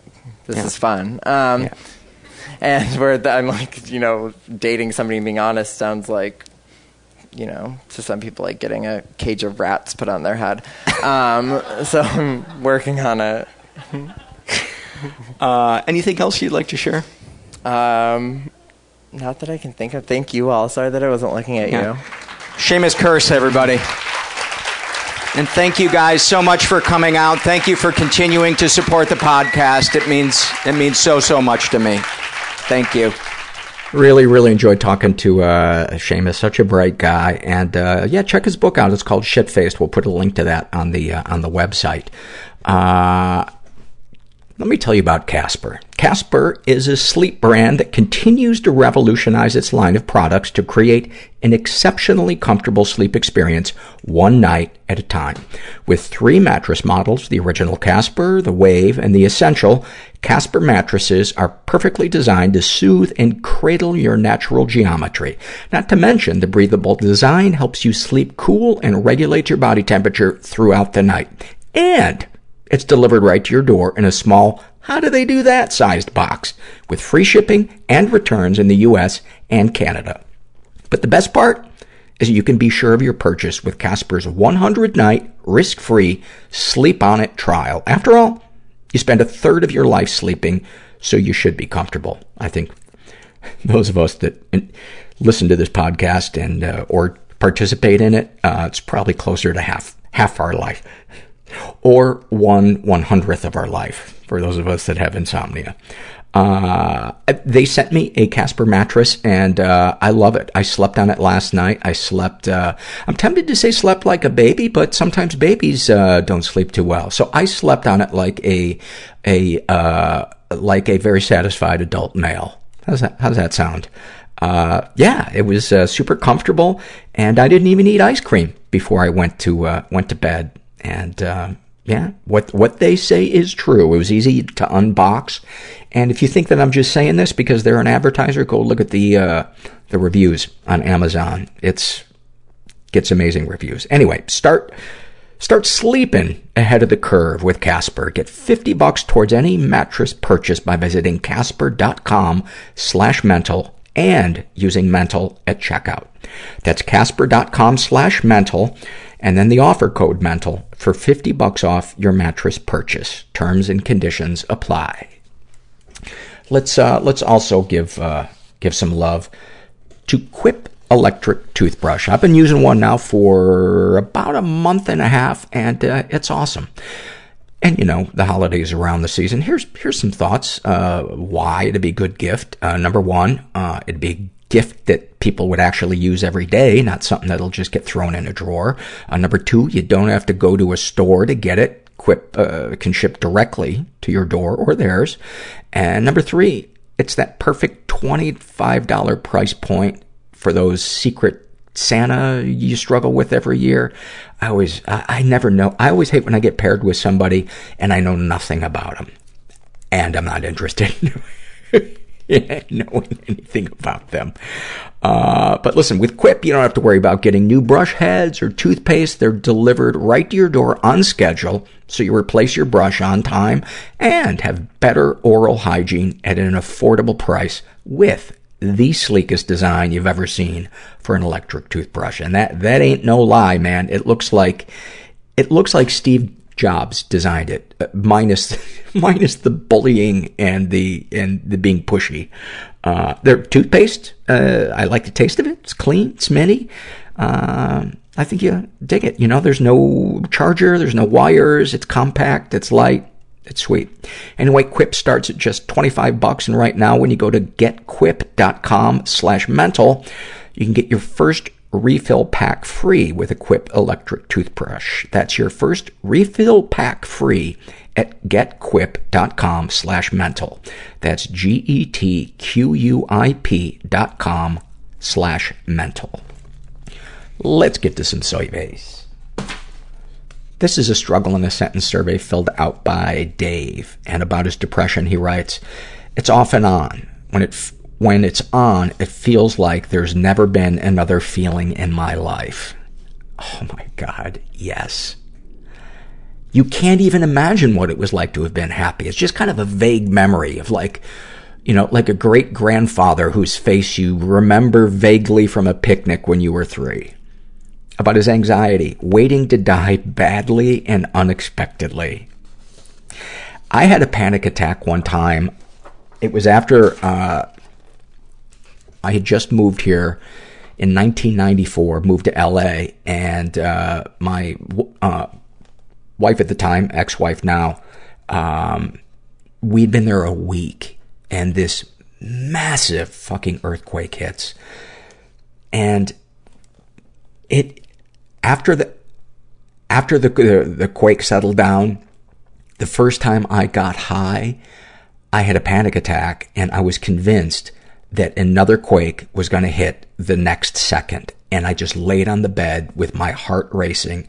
And uh, she was on the road doing stand up, and I just remember I was I, I couldn't even pick up the phone and and talk to anybody. I, I was just I truly felt I was in fear for my life. I've never had one since then.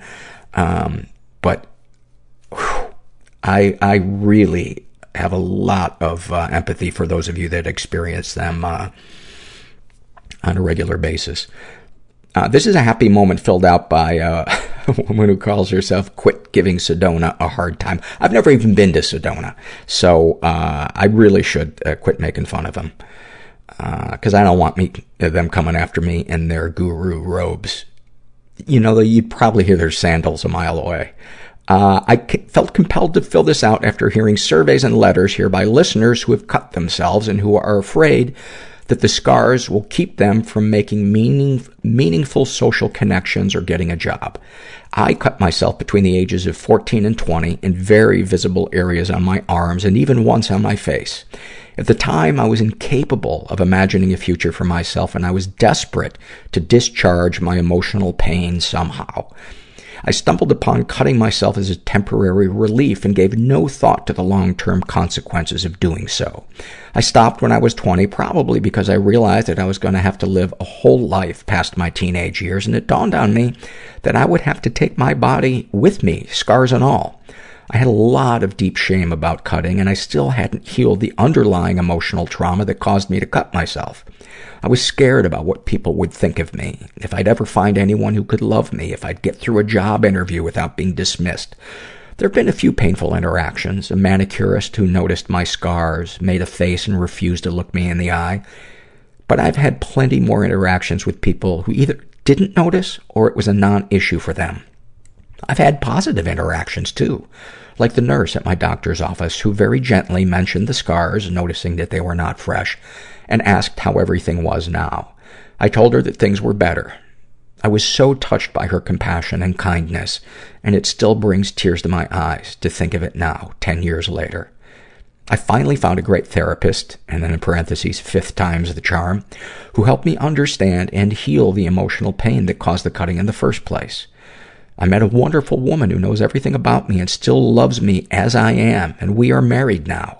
I have a great church community, and some of them know the story behind the scars. And beyond caring about me and wanting me to be okay, it's a total non-issue. I have a job where I sometimes sit at the reception desk, so I am the first person that clients see when they walk in. I've worn sleeveless shirts and let the scars on my arms be visible, and more often than not, I'll skip the makeup in the morning so the scar on my face is visible. The scars have never been mentioned by anyone in a professional capacity. I've become friends with a colleague of mine who is very talented, and I admire her very much. We went out for drinks one night and got into some deep talking about our pasts. I mentioned that I used to cut myself to cope with pain, uh, the pain that I didn't understand. She nodded and said that she used to cut as well, and that she had seen my scars and felt safe talking to me because she thought we might be the same. I know this isn't a moment per se, but maybe the happy moment for me is that I made it through the cutting years and I'm still here to fill this out. I also want anyone who has cut themselves and has scar shame to know that even though the scars are a part of the story, they are not the whole story, and people see so much more than the marks we leave on ourselves. That is some profound, beautiful survey taken right there. Thank you so much for that. This is uh, filled out by Supernova Consciousness, and about being a sex crime victim, she writes, Why am I the only one who believes I have more to offer than just my body? About experiencing racial or cultural bias, she writes, Not minority enough to not be a race traitor, not stereotypical enough to be the token. Thank you for sharing that. I see that so often under the uh, racial and cultural bias um, on this on this survey, and a lot of uh, the the thing about not being enough of one or enough of the other, and just feeling like you're between two worlds. This is a shame and secrets survey. Uh, also, I should mention um, I got an email from somebody, and it wasn't the first time I've gotten this email where people want uh, a trigger warning before I read stuff that is. Um, kind of violent or sexual or involves, you know, combination of the two. And I kind of feel like this, that there's so much heavy shit discussed in this podcast that it'd be, I'd be giving a trigger warning all the time. But what I, maybe I should say is whenever you guys hear me read from this uh, survey, the shame and secrets survey, um, that's the one that usually has, if somebody's triggering in it, that's usually the thing that, that does it for somebody. Um, so if you're worried about being triggered, uh, you hear me start to read one of those surveys, maybe, um, fast forward, um, through it.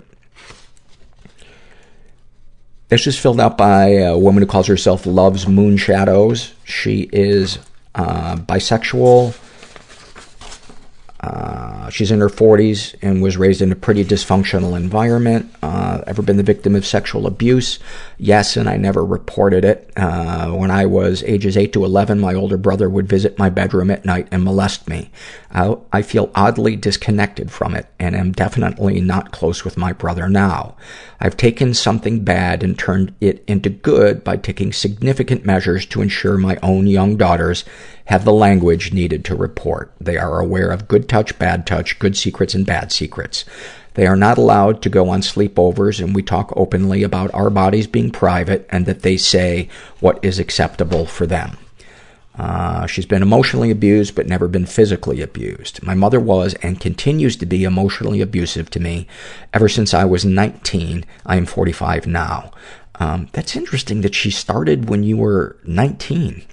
Unfortunately, I'm now seeing this directed towards my daughters, and I've put in place significant boundaries to ensure they feel safe and loved, and this does not happen to them. I've made boundaries with my mother, and she is currently not in my life. I feel deeply liberated by not having a relationship with her.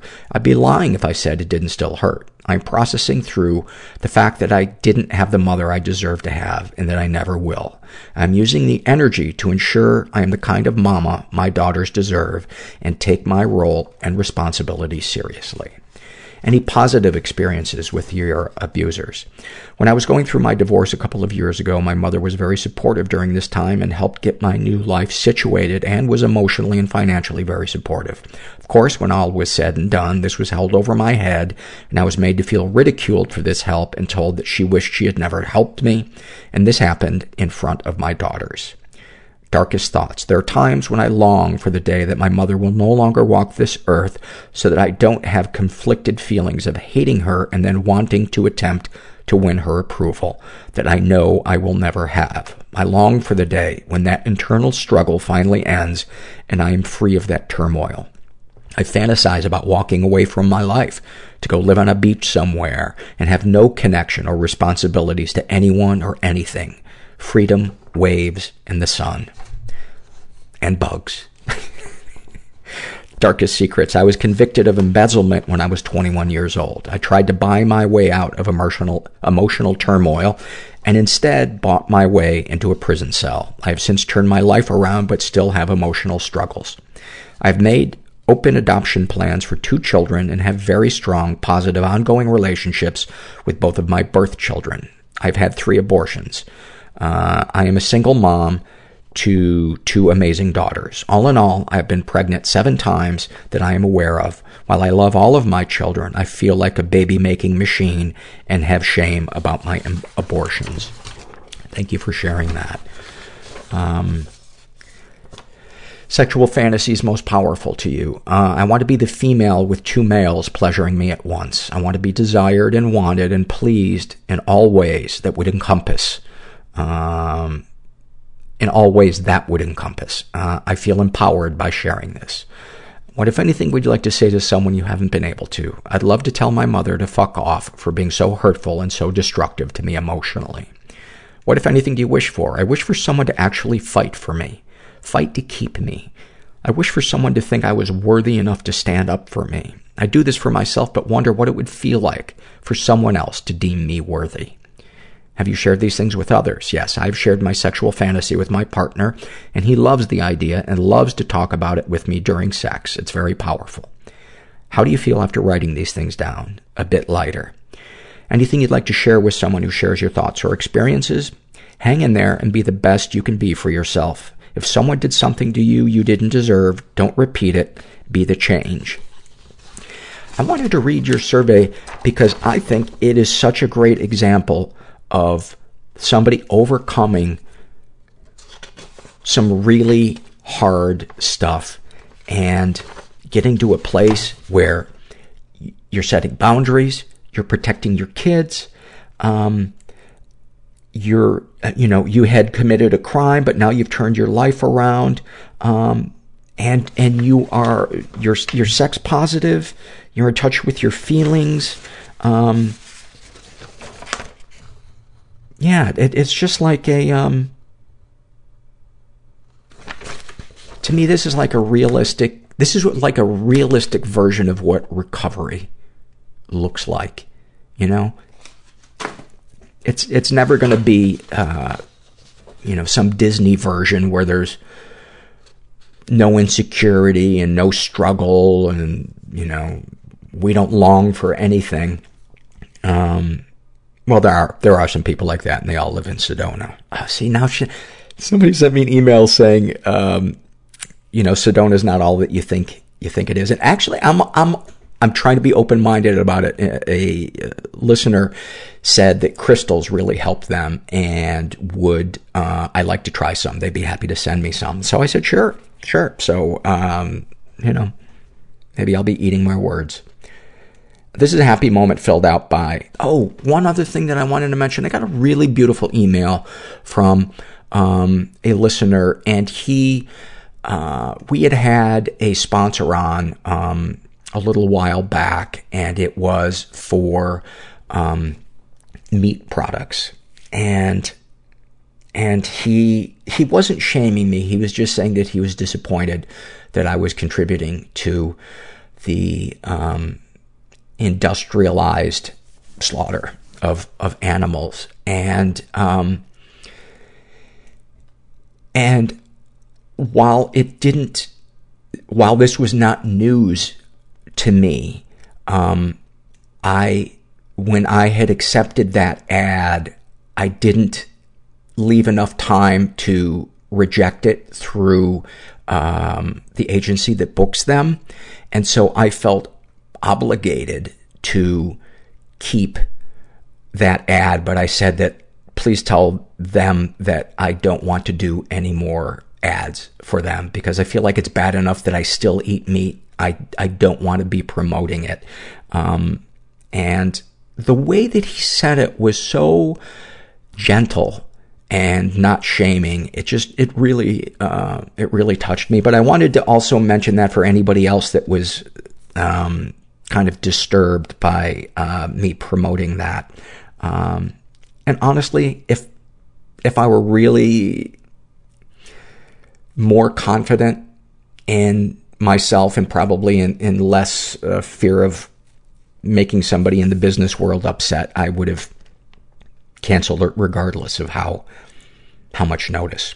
Um, so anyway, this is a happy moment filled out by Piano Trapped in My Soul, and they write. Uh, the first one was well, actually, there's just one that I'm going to read. Uh, I was nine years old when my grandfather died. After the funeral, we went outside to spread his ashes, but it wasn't as ceremonious as I anticipated. Our parents filled red party cups with dry gray ash. I realized this was all that was left of my grandfather. My aunt yelled uh, out to us, realizing her mistake, Don't drink it, kids! It made us all laugh hysterically for the first time since his death, and it felt so good and made it easier to let go of someone we love. Thank you for that. Um, I really loved my uh, my uh, mother-in-law. Um, and she died in 96 and I was so, so upset. She was just, just the sweetest woman and, um, had many of the qualities I think I had craved as a, as a child and, um, in a, in a mother. And that's not to say my mom didn't do some stuff that was right. Um, uh, but when she my mother-in-law died, um, I, there was nobody, there was nobody crying harder, uh, at, at the, uh, ceremony. And I think it was because it was the first time I felt a kind of safe, older maternal presence in my life. And now she was, she was gone.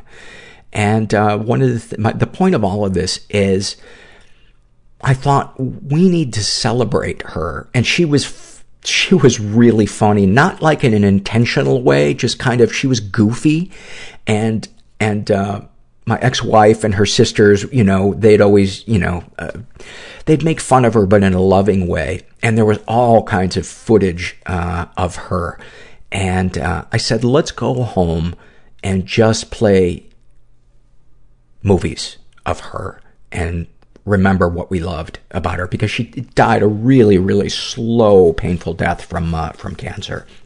And, and it really helped. So anybody out there that, that is, um, grieving or you're about to lose somebody, um, it, there, there can be ways to, um, deal with it that, while certainly don't take the pain away, can um, bring some meaning to it, soften it a little bit, even if it's just temporary. Listen to the episode too with uh, Caitlin um, Doughty, and uh, it's a it's a good it's a good one. This is a struggle in a sentence filled out by a woman who calls herself my vibrator is named the Master Sob 5000. Uh, Master Sob is a reference to a, a, name that we came up for the act of uh, masturbating and crying at the same time.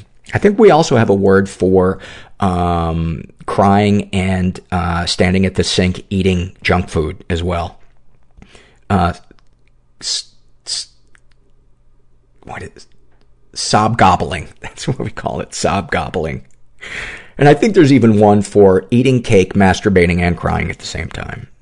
I don't know what that's called, a hat trick. I forget what we called it. Anyway, uh, her struggle is uh, about having a partner that cheated. Uh, and in a sentence, she writes, "The one person who has the power to comfort you when you need it most is also the one person who broke you." Uh, having OCD and then finding out that your partner cheated on you means that you get to punish yourself with thoughts and images over and over and then over and over in an infinite loop. It must be, it must be really, really fucking brutal. Thanks for sharing that. Uh, this is a happy moment filled out by Al, and he writes, uh, walking a best friend's dog for him while he and his partner gave birth to their first child in their home. It was pouring rain, and I was so drenched, but I needed to tire the dog out so he wouldn't get in the way of the birth. I felt so, so lucky to be a part of their lives, to have them trust me and need me on one of the biggest days of their lives. I dropped the dog off and went home. A few hours later in the morning, I walked back over and held the tiny, soft, sweet, brand new little person who now calls me uncle as the morning sun streamed in. Wow. That was like a poem. Thank you for that, Al. Um, this is, I'm gonna actually starting to feel a little uh, sleepy. I'm going to cut to our last two, our last two uh, surveys. This is an awful some moment. Uh, you know how I talk sometimes about how there are themes that appear in the surveys that I gather together for uh, for a given uh, episode. Um, friends was kind of the theme of of this week's, and um, I want to end with these these two. One is an awfulsome moment, and the other is a happy moment. Um, and even the awfulsome moment, I think there's a there's a, a, happiness to it. Um, this woman calls herself Mother's Perfect Doll, and she writes, As I was hanging out with my friends, one of them decided to use the N-word. I'm black and feel very uncomfortable with anyone using it, and my friends are Latino. They would apologize to me for using it and repeat the cycle. My social anxiety and fear of confrontation prevented me from saying anything. The next day, I was so ashamed that I was unable to tell them to stop, but rather just sat there like an idiot. Two days after the event, I remember my therapist telling me whatever I was feeling was valid and writing is a help tool for me. I drafted a very long text message and sent it out to them explaining how hurtful their behavior was, how it made me feel, and that they should never use the N-word. Also immediately, they replied with apologies and promises to never use the word. I don't care for their apologies, for this was the first time in my life I took something from therapy, applied it, and was validated. It proved to me that year and a half of therapy is working. Thank you for that.